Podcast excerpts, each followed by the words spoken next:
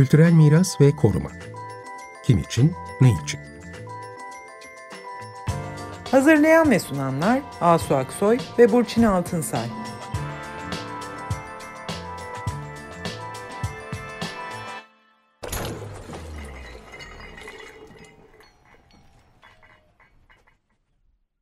İyi akşamlar, ben Asu Aksoy.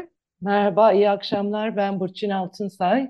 Yarın depremin üzerinden tam bir yıl geçmiş olacak. on bir ilimizi etkileyen Kahramanmaraş merkezli büyük depremin üzerinden bir yıl geçti. Evet, yarın altı Şubat. Bu bir yıl içinde depremin ardından kültür varlıkları ne durumda, neler yapıldı, neler yapılamadı. Bunları biz de geçen yılın programlarının büyük bir bölümünde konu ettik. Özellikle yerinden konuklar çağırmaya çalıştık ve farklı açılardan onlarla depremin etkilerini konuşmaya, anlamaya, anlatmaya çalıştık. Bu süreçte hem kentin çok katmanlı tarihi ve zengin kültürel mirası nedeniyle hem de yirmi Şubat'ta tekrar yaşanan depremin de etkisiyle çok ağır kayba uğradığı için ilgi ve çalışmalar daha çok Hatay ilinde ve özellikle de Antakya'da yoğunlaştı. Bunu gördük. Önümüzdeki günlerde de bu konularda bir dizi etkinlikler oluyor, duyuyorsunuzdur. Bir yandan da geçtiğimiz hafta otuz Ocak'ta Europa Nostra'nın tehlike altındaki yedi kültürel miras alanı programının kısa aday listesi duyuruldu. on bir kültürel miras alanı var bu kısa listede. Bunların içinde de iki tanesi Hatay'dan. Evet, bu kısa listeye iki tane Hatay'dan kültürel miras alanı girdi. Bunlardan biri Antakya'daki Demir Kapı, bu bir arkeolojik alan, ve Altınözü'deki Aziz Georgios Rum Ortodoks Kilisesi. yedi en tehlikedeki kültürel miras listesi, yani nihai liste ise Nisan'da açıklanacak. Biz de depremin yıl dönümünü böyle biraz daha göreli olarak sevindirici diyebileceğimiz bu konuyla anmak istiyoruz. Bu akşam bu konuyu konuşacağız. Hatay'daki kültürel miras alanlarının bu listeye aday gösterilmesinde Europa Nostra'nın Türkiye temsilcisi olan bizim Avrupa Derneği öne yak oldu. Şöyle diyor Europa Nostra Türkiye Derneği: altı Şubat depremleriyle risk altına giren kültürel mirasın birer temsilcisi olan bu yapıların Avrupa'nın tehlike altındaki yedi kültürel miras alanına dahil edilerek depremin birinci yılında afet bölgesinin sosyal ve kültürel değerlerinin iyileşmesine dair çabalara katkı sağlayacağını düşünüyoruz diyorlar. Bu akşamki konuğumuz Yiğit Ozar, Europa Nostra Türkiye'nin yönetim kurulu genel sekreteri ve bu listeye adaylık süreçlerinde çok emek verdi. Biz ayrıca bu iki yerden Demir Kapı adaylığı konusunda Tuğçe Tezer'le konuştuk ve Aziz Georgios Kilisesi adaylığı için de kilisede rahiplik görevini yürütmekte olan, aynı zamanda Sarılar Mahallesi Derneği üyesi Peder Abdullah Papasoğlu ve Sarılar Mahallesi Dernek Başkanı Yusuf İlyas Yılmazoğlu ile görüştük ve onların da bu konudaki değerlendirmelerini, düşüncelerini sorduk. Onları da size dinleteceğiz. Hoş geldin Yiğit. Hoş bulduk.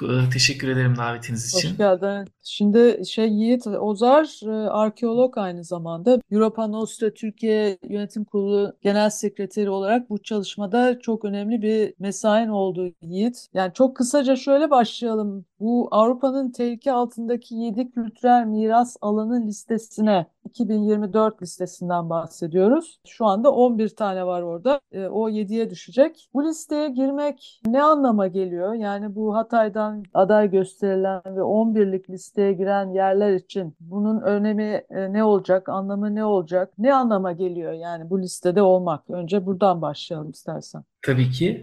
Şimdi Europa Nostra'nın Avrupa'nın tehlike altındaki yedi miras programı aslında iki bin on üç yılında başlayan bir program. Avrupa Yatırım Bankası Enstitüsü ile birlikte yürütülüyor ve Avrupa Birliği'nin Creative Europe programı tarafından desteklenen bir sivil toplum kampanyası. Bu programın amacı ne? Tehlike altındaki kültür mirasından her yıl seçilen yedi yapıya dair bir farkındalık yaratmak, bağımsız değerlendirme raporları ve eylem önerileri oluşturmak. Bu şekilde de bu yapıları onları kurtarabilecek aktörlerin e, hareketini kolaylaştıran, destekleyen, onları farklı aktörlerle bir araya gelip birlikte e, bu yapıları tehlike altından e, kaldırmalarını sağlayacak e, ortamı e, yaratmayı hedefliyor Europa Nostra. Bunu yaparken tabii ki kendi dahil olduğu Avrupa Konseyi, Avrupa Birliği, Avrupa Yatırım Bankası gibi uluslararası e, yapıların oluşturduğu ekosistemlerin araçlarının da kullanılmasını teşvik ediyor. Bu yıl daha önceki yıllardan farklı olarak ayrıca bir maddi destek de söz konusu. Nihai listeye girebilen adaylar on bin euro kadar bir destek alacaklar ama bu destek Europa Nostra uzmanları ile belirlenen eylem planı doğrultusunda somut olarak gerçekleştirilmesi planlanan adımlar için verilmiş olacak. Peki Europa Nostra Türkiye bu süreçte nasıl bir rol üstlendi? Yani çünkü Hatay tabii o geçirilen iki deprem sonucunda çok kötü bir yıkım süreci yaşandı biliyoruz. Kültürel miras varlıkları bundan çok kötü darbe aldılar. Bu süreç nasıl yaşandı ve kısaca belki bunu da anlatırsan bu iki varlık nasıl ortaya çıktı, nasıl tanımlandı? Tehlike altına miras programına aslında Europa Nostra'nın ülke temsilcilikleri, Europa Nostra Avrupa'da kültür mirası alanında çalışan sivil toplum örgütlerinin bir anlamda federasyonu. Ama bu federasyonun üyeleri var, ülke temsilcilikleri var. Bireysel üyeleri var, kurumsal üyeleri var. Üye olabilenler bu yedi altında tehlike, yedi tehlike altındaki kültür mirası programına başvuru yapabiliyor. Evet, biraz tekerleme gibi. De biraz ağız dolu, söylemesi zor. Evet. Dolayısıyla Türkiye'de Europa Nostra'ya kurumsal olarak üye olan iki yapımız var aslında. Biri Türkiye'deki temsilciliğini üstlenmiş olan bizim Avrupa Derneği, Europa Nostra Türkiye. Bir diğeri de Kültürel Mirası Koruma Derneği. Başvurular dernek olarak baktığımızda sivil toplum tarafından bu kurumlar üzerinden yapılabilir. Ama ayrıca iki e, sivil toplum kuruluşunun da başvuruyu desteklemesi bekleniyor. Şimdi Hatay'da tabii deprem sonrasında e, deprem e, on bir ili ve Suriye'nin kuzeyinde pek çok kültür mirası alanını da etkiledi. Dolayısıyla nasıl bir tercih yapılabilirdi, nasıl bir önceliklendirme yapılabilirdi ve bu program kapsamında çözülebilecek konular nelerdi? Bunları tespit etmeye çalıştık. Ama dahası biraz yerele, doğrudan sahaya söz vermek istedik burada. Ve bize gelen çağrı metnini kendi iletişim mecralarımız üzerinden, sosyal medya, mail grupları ve iletişim ağlarımız üzerinden sahaya sunmuş olduk diyeyim. Hmm. Sahadan bize iki öneri geldi bu çağrılar sonucunda. Bir tanesi sevgili İskender Azaroğlu ve Tuğçe Tezer tarafına hazırlanan Demir Kapı dosyasıydı. Bir diğeri ise Zehra Güngördü'nün desteğiyle Sarılar Mahallesi Derneği tarafından hazırlanan Altınözü'ndeki Aziz Georgios Kilisesi üzerineydi. Her iki başvuruyu da Europa Nostra Türkiye olarak destekledik ve Europa Nostra merkezi iletilmesini sağlayan bir aracılık rolü icra etmeye çalıştık. Dolayısıyla Europa Nostra Türkiye olarak tek başımıza işte İstanbul'dan ya da Türkiye'nin başka bir şehirden evet.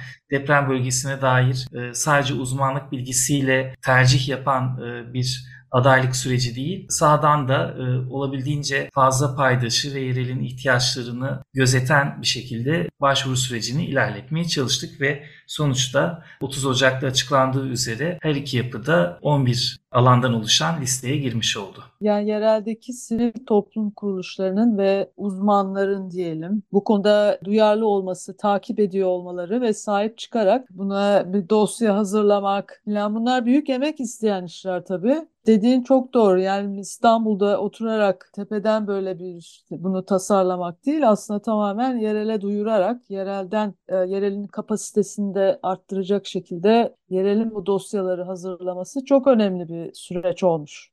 Evet, sivil toplumu yereldekileri de güçlendirme işlevi de taşıyor aslında arkasında bu yaklaşım. Şimdi bu aday gösterilen yerlerle ilgili konuklarımıza bir kulak verelim. Evet, Yiğit de söyledi. Demir Kapı için başvuru dosyası Sayın İskender Azaroğlu ve Europa Nostra Türkiye üyesi Tuğçe Tezer'in katkılarıyla hazırlandı. Bunu da T M M O B Mimarlar Odası Hatay Şubesi ve Kültürel Miras Koruma Derneği bu adaylığı desteklediklerini belirttiler. Şimdi Tuğçe Tezer ile konuşuyoruz. Merhaba Tuğçe, hoş geldin. Merhaba Asu Hocam, hoş bulduk. Merhaba, Merhaba Tuğçe, hoş geldin. Ee, şimdi seninle bugün Demir Kapı başvuru dosyası yedi en tehlikedeki miras programına sen İskender Azaroğlu ile birlikte hazırlığına katıldın, uğraştın ve o nedenle şimdi o dosyayla ilgili sorularımızı sana soracağız. Tabii ki Burçin Hocam, hoş bulduk. E, birincisi bu başvuru e, nasıl hazırlandı ve Demir Kapı neresi, nasıl bir önemi var Antakya açısından onu soruyoruz. Çok teşekkürler. Ben hızlıca anlatmaya çalışayım. Öncelikle davetiniz için teşekkür ederek. Ee, söylediğiniz gibi Europa Nostra Türkiye'nin daveti vesilesiyle Demir Kapı ile ilgili bir hazırlık yapma imkanı bulduk. Bu yedi en tehlike altındaki miras arasına girmesini çok önemli bulduk. Öncelikle Antakya'nın, e, Antik Antakya'nın ayakta kalan tek kapısı. E, aslında yapıldığı dönemde surla çevrilmiş olan Antakya şehrinin beş giriş kapısından biriydi Demir Kapı. Aynı zamanda da Parmenios Nehri ya da e, Hacı Kürüş Deresi dediğimiz alanın kontrol edilmesi için inşa edilmiş e, bir bir tür baraj niteliğinde bir alandı burası. Biraz e, ulaşımı zor bir noktada olduğu için pek ulaşılamayan, dolayısıyla çok fazla talep de görmeyen, turistik açıdan, kültür açıdan çok da talep görmeyen bir rota üzerindeydi aslında. Depremde çok zarar gördü bu alan ve yan duvarlarındaki taşların bir bölümü e, maalesef döküldü. Biraz da şu anki hali sebebiyle hem de biraz gözden de uzak olması sebebiyle vandalizme açık ve korunmaya da muhtaç bir alan. Biz bunun için özellikle e, buraya önerilmesini önemsedik ve tercih ettik. E, biz aslında uygun e, restorasyonunun yanı sıra aynı zamanda şehir duvarlarıyla az da olsa entegre edilmesi çok önemsiyoruz. Özellikle de Europa Nostra e, yedi tehlike altındaki miras programında yer almasının e, özellikle bu açıdan, yani burada finale kalmanın özellikle bu açıdan bu alana bir e, ilgi e, çekme potansiyelini oluşturacağına e, tüm kalbimizle inanıyoruz. Biraz dikkatlerden kaçmış bir yer gibi görünüyor ve üzerinde çok fazla çalışılmamış. Aynı şekilde, evet. Kentin diğer kültür varlıklarıyla da ilişkileneceğini düşünüyorsunuz herhalde, değil mi? İlişkilenme potansiyelinin çok yüksek olduğunu düşünüyoruz. Çünkü biliyorsunuz Seleukoslardan başlayarak işte Roma İmparatorluğu dönemiyle de hep antik dönem boyunca e, önemini korunmuş bir şehirden bahsediyoruz ve bu da oradan geriye kalan tek antik dönem kapısı. Evet. Dolayısıyla bunun ayakta kalmış olan e, şehir surlarının belli bir bölümüyle ilişkilenerek aslında bir kültür mirası destinasyonunun bir parçası haline getirilmesi, hem korunmasının hem de erişilebilirliğinin sağlanmasının çok önemli olduğunu düşünüyoruz. Bu Europa Nostra... bir arkeolojik alan tabii ki, değil mi? Yani tabii ki, arkeolojik tabii ki. Varlık. Dolayısıyla burada bir arkeolojik çalışma, bir arkeolojik sit alanı ilanı falan falan bunlar söz konusu mu? E, biraz bunlar şey e, ihmal edilmiş hocam aslında. Diğer alanlar gibi Hı. değil bu açıdan. Örneğin işte Roma döneminden kalan bazı başka alanlar e, daha önceki dönemlerde bin dokuz yüz otuzlarda dahi kazıldığını bildiğimiz alanlar var. Mesela burası onlar içinde değil. E, hmm. İşaretli bazı haritalarda ama diğer alanlar kadar e, bilinen bir e, arkeolojik alan değil. E, aslında Saint Pierre Kilisesi'nin de hemen arkasında kalan, işte yüz metre arkasında böyle iki dağın arasındaki vadide bulunan bir kapı. Zaten böyle o coğrafyayla bütünselliği de çok ilgi çekici.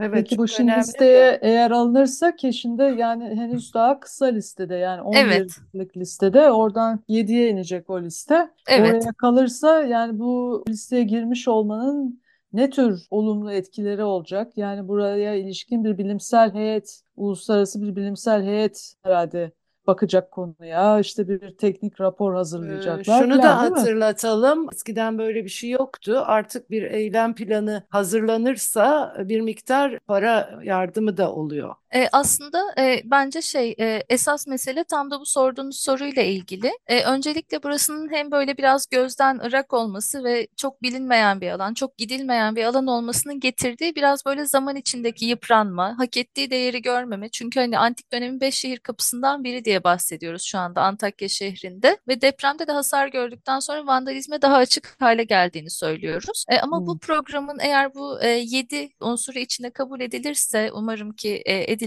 Ee, öyle bir durumda e, hem e, dünyanın ilgisini buraya çekmek, hem Antakya'nın bütününe dair bir e, ilgi uyandırmak. Çünkü Antakya'nın kadim tarihinden, çok katmanlı tarihinden her zaman bahsediyoruz. Onun geçmişine dair bir ilgi uyandırmak, onun geçmişinin en önemli unsurlarından biri olarak bu e, surların devamı niteliğindeki şehir kapısını onarmak. Az önce Burçin Hocam'ın da söylediği bu katkıyla da beraber. Aynı zamanda da buradaki diğer bütün kaynakların, yani farklı projelerle buradaki arkeolojik değerin bütün bütünselliğinin, kültür mirasının bütünselliğiyle entegre olarak korunmasına da bir önemli adım ve motivasyon olacağını düşünüyoruz bu programın. Tanınması. Kesinlikle. Tanınması tabii en önemli kısmı. Kesinlikle evet, çok, öyle. Çok teşekkürler Tuğçe. Umarız her ikisi de girer. Kolay gelsin. Şanslı gelir. Çok geliriz, teşekkür umarım. Ederiz. Girmese bile aslında, listeye girmese bile artık bu konuda çalışmaya devam etmek gerekiyor. Şunu da söyleyelim, bu liste başvurusunda Mimarlar Odası Hatay Şubesi destek oldu. Kültür Mirasını Koruma Derneği destek oldu. Evet, destek ee, İskender Azaroğlu e... mektuplarla. Yani demek ki aslında artık buranın korunması, buranın bilinir kılınması ile ilgili paydaşlar ortaya çıkmış ve sorumluluk olarak da yani bir çağrı yapmış durumdalar. Bundan aynen sonra öyle hocam. Gelişmeleri sizden duyacağız. Teşekkür ederiz. Biz çok teşekkür ederiz.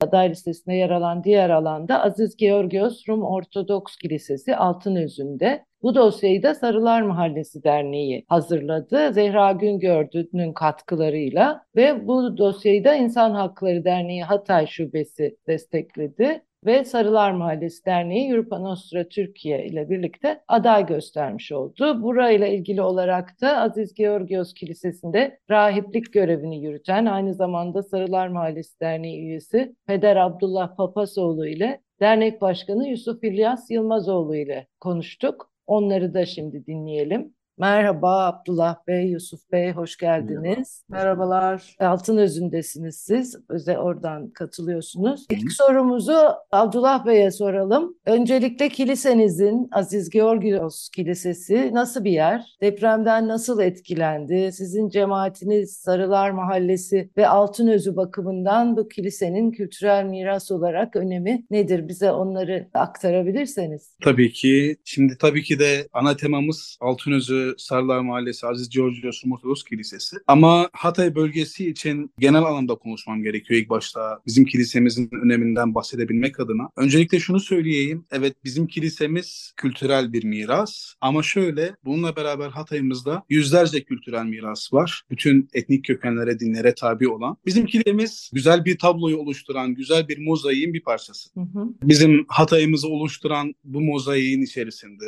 Yahudisi de var, Sünnisi de var, Alevisi de var, Rumu da var, Katoliği de var, Protestanı da var. Var da var. Çok renkli bir mozaik bizim Hatay'ımız. Evet. Ee, dediğim gibi bu mozaiğin taşlarından biri bizim kilisemiz. Altınözü özelinde aynı şekilde Hatay'ın minyatür bir mozaiği de Altınözü'nde mevcut. Bu küçük evet. mozaiğin de ana taşlarından biri bizim kilisemiz. Bizim kilisemizin tarihine yakın mesela Fatihli mahallemizde de bir camimiz yıkıldı maalesef. Çok güzel bir camiydi o da. Ee, bu programa dahil edilmesinde bizim kilisemizin gençlerimiz, mahallemizin gençleri inisiyatif aldılar. Yusuf Bey ve vakıf yönetimindeki arkadaşlar arkadaşları dediler ki Peder biz bir şeyler yapmak istiyoruz ve yola başladılar. Çok kararlı çıktılar yola. Bizim kilisemiz on dördüncü yüzyıla kadar dayanıyor. Bizim bildiğimiz tarihi bu kilisemizin tabii ki neye dayanarak bunu söylüyoruz. Şu anda kilisemizde hala var olan bir tane bizim gümüş tepsimiz var. Bu tepsinin üzerinde de bu tepsinin işte bin üç yüz altmış dört yılında Aziz Georgios Kilisesi'ne hediye edildiği yazılıyor. Biz de kilisemizin tarihinden bahsettiğimiz zaman bilinen tarih diye altını çiziyoruz ki daha eski de olabilir. Bu bizim şu anda elimizdeki bir delile göre yaptığımız bir tarihlendirme. En eski de bu elimizde olduğu için kilisemizi o tarihe tarihlendiriyoruz. Ama yapısı gereği aslında iki dönemin de karakteristiğini taşıyor. Bizans döneminin altıncı yüzyıldan on beşinci yüzyılın ortalarına kadar olduğunu düşünürsek, yapısı gereği dediğim gibi büyük kesme taşların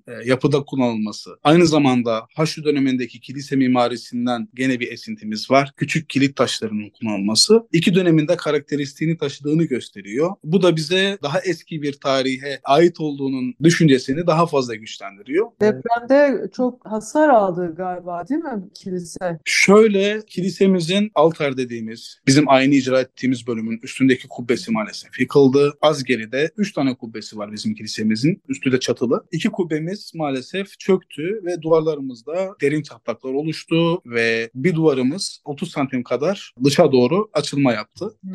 Yusuf Bey'e dönelim yani. Sarılar Mahallesi Derneği'nin başkanı Yusuf Yılmazoğlu. Yani bu kilisenin tehlike altındaki miras programına başvuru sürecinde Peder de söyledi, gençler çok çalıştılar dedi. Evet. Siz bu listeye girerek beklentiniz nedir? Yani kilisenin ve aslında diğer kültür varlıkların korunmasına nasıl bir katkı bekliyorsunuz? Şöyle, şimdi bununla beraber biz kesinlikle uluslararası bilinirlik ve ilgi konusunda listede yer almak kilisenin ve diğer kültür varlıklarının uluslararası düzeyde tanınmasına ve ilgi görmesine katkı sağlayacağını düşünüyoruz. Bu durum pederimizin de söylediği gibi bölgenin kültürel mirasının geniş kitlere duyulmasında etkili olacağını düşünüyoruz. Bununla ilgili işte kilise yapımında program kapsamında listelenmek uluslararası işte fonlardan daha kolay destek alabileceğimizi ve kendimizi daha iyi ifade edebileceğimizi düşünüyoruz. Dikkatleri biraz merkezden... Aynen öyle. Oluyor. Yani şöyle düşünüyorum. Buralar aslında... çok bilinmiyor çünkü değil mi? Yani çok da böyle kesinlikle, bilinen... Kesinlikle, kesinlikle öyle. Ya da bilinse de işte hak ettiği değeri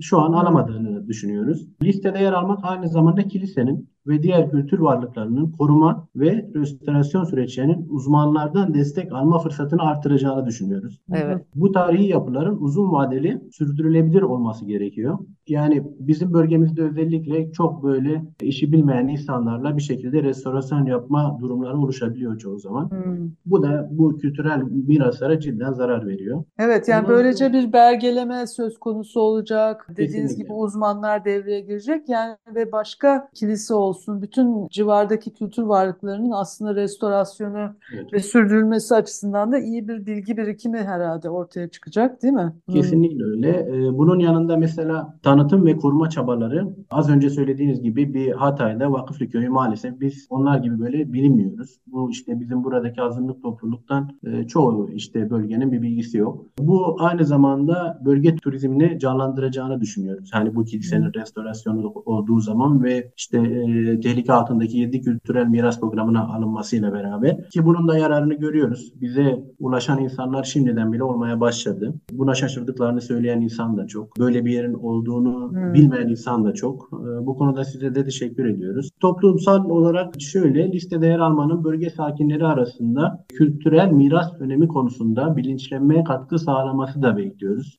Bu da yerel toplumun aslında koruma çabalarına daha fazla katılımını teşvik edebilir diye düşünüyoruz. Yani Yani sadece uluslararası değil, yerel toplumun da biz buraya bir katkı sağlamasını bekliyoruz. Bu nedenle kilisenin ve diğer kültür varlıklarının listeye girmesi kesinlikle tüm Hatay için, az önce işte pederimizin söylediği gibi, bölgenin kültürel mirasının sürdürülebilir korunması ve gelecek kuşaklara aktarılması önemli bir adım olarak görünecek. Ben öyle düşünüyorum. Dernek olarak da bunu kesinlikle çok sevinçle karşıladık. Tüm yönetim olarak bu listeye dahil edilmemiz için, edildiğimiz için çok mutluyuz. Evet, kısa listeye bile girmiş olmanın bir anlamı evet. var aslında. Çok teşekkür ederiz Abdullah Bey ve Yusuf Bey. Umarız e, uğurlu gelir, evet. olumlu sonuçlara varır. Hoşçakalın. Çok teşekkür. Merakla bekliyoruz, takip edeceğiz. Çok teşekkür ederiz. Bizler de biz teşekkür de ederiz. Hoşçakalın. Zamanınız için teşekkür Hoş, ederiz bizler. Son olarak tekrar Yiğit sana dönelim ve yani sen hem Europa Nostra açısından, Europa Nostra Türkiye açısından ve bir arkeolog gözüyle bu Demir Kapı ve Aziz Georgios kiliselerinin Hatay kültürel mirasının bütünü bakımından, yani buraların bu yedi tehlike altındaki listeye aday olmuş olmasını nasıl değerlendiriyorsun? Yani diğer yerler açısından da bu iki yerin katkısı ne olacak? Demir Kapı tabii bir arkeolojik kalıntı ama nasıl bir ar- arkeolojik kalıntı? Antakya'nın kalesi ve tarihi sur sisteminin e, parçası olan bir arkeolojik kalıntı. Dolayısıyla Demir Kapı'yı sadece kendi fiziksel varlığı, kendi yapı ölçeğinde değil, e, parçası olduğu sur sisteminin bütün Antakya'yı sarıp sarmalanması üzerinden düşünmek ve buradaki e, tehlike altındaki e, listedeki adaylığını da buradan okumaya çalışmak, e, Antakya için daha kapsayıcı stratejilere dair, hem de bu sur sisteminin Antakya'nın yeniden yapılan almasında, iyileşme sürecinde kentin imgeler dünyasına tekrar katkıda bulunabilmesine dair proaktif bir çağrıya dönüşebilir. Aslında burada böyle bir potansiyel var. Antakya ve Demirkapı özelinde baktığımızda. Dolayısıyla sadece Antakya'nın kırsal alanı ve kentsel alanı arasında işte dağda kalmış bir arkeolojik kalıntı olarak bakmamamız gerekiyor listedeki varlığına. Daha geniş bir ölçekte bakmamız gerekiyor diye düşünüyorum.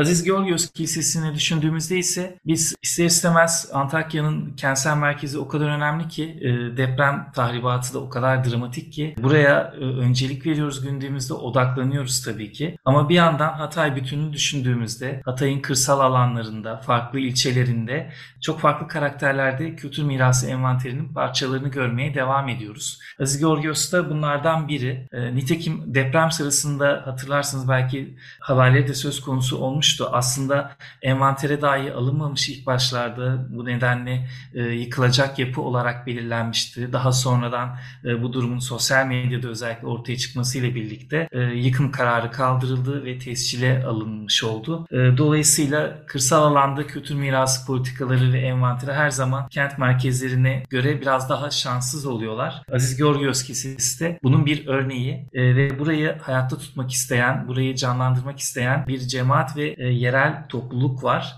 Dolayısıyla bu da hak temelli bir e, kültürel miras politikasını kırsal alanda e, böyle bir yapının kurtarılması için yeniden sağlayabilmek üzere önemli bir çağrı, e, önemli bir şans. Nitekim Altınözü de Aziz Georgios Kilisesi'nin yer aldığı e, aslında tam da benzer nedenlerle depremden sonra göç tehlikesiyle bir yandan da karşı karşıya kalan bir yerleşim. İşte tam da bu yüzden kırsal alandaki kültür mirasına, ona sahip çıkan topluluklar olduğu sürece öncelik vermiş olmamız gerekiyor ki hak temelli bir kültürel miras politikasını bölgenin korunmasında sosyal boyutlarıyla da demografisiyle de e, gündemde tutabilmemiz için. Evet, hem evet. tanınması ve paydaşların bir araya gelip ve bu sorun etrafında stratejileri belirlemesi falan, değil mi? Europa Nostra programının en önemli özelliklerinden biri, gittiği bölgede, listeye aldığı alanda gerçekleştirdiği çalışmalarla hem uzmanları hem oradaki yerel aktörleri hem karar vericileri bir masa etrafında toplayan ve birlikte çözüm yolu bulmaya teşvik eden bir ortam yaratıyor. Bu süreçlerin en önemli katkısı aslında buradaki bu deneyimler, bu iki yapı üzerinden Hatay'da çoğalarak bütün deprem bölgesine yayılmasını umabiliriz. Evet. yedi e, kültür varlığının olduğu listeye girene kadar da yani bu süreç de kullanılabilir. Kısa listeye girmiş olmaları bile bilinirlikleri açısından önemli. Bu dönemde bunun tanıtımı için tabii daha çok çalışacağız. Çok teşekkürler Yiğit. Teşekkür Dep- ederiz Yiğit. Rica ederim. İyi akşamlar. Katılımcılara. Depremin yıl dönümü vesilesiyle de kayıplara uğrayan vatandaşlarımıza da yeniden başsağlığı diliyoruz ve sabır evet. diliyoruz. Evet, iyi akşamlar.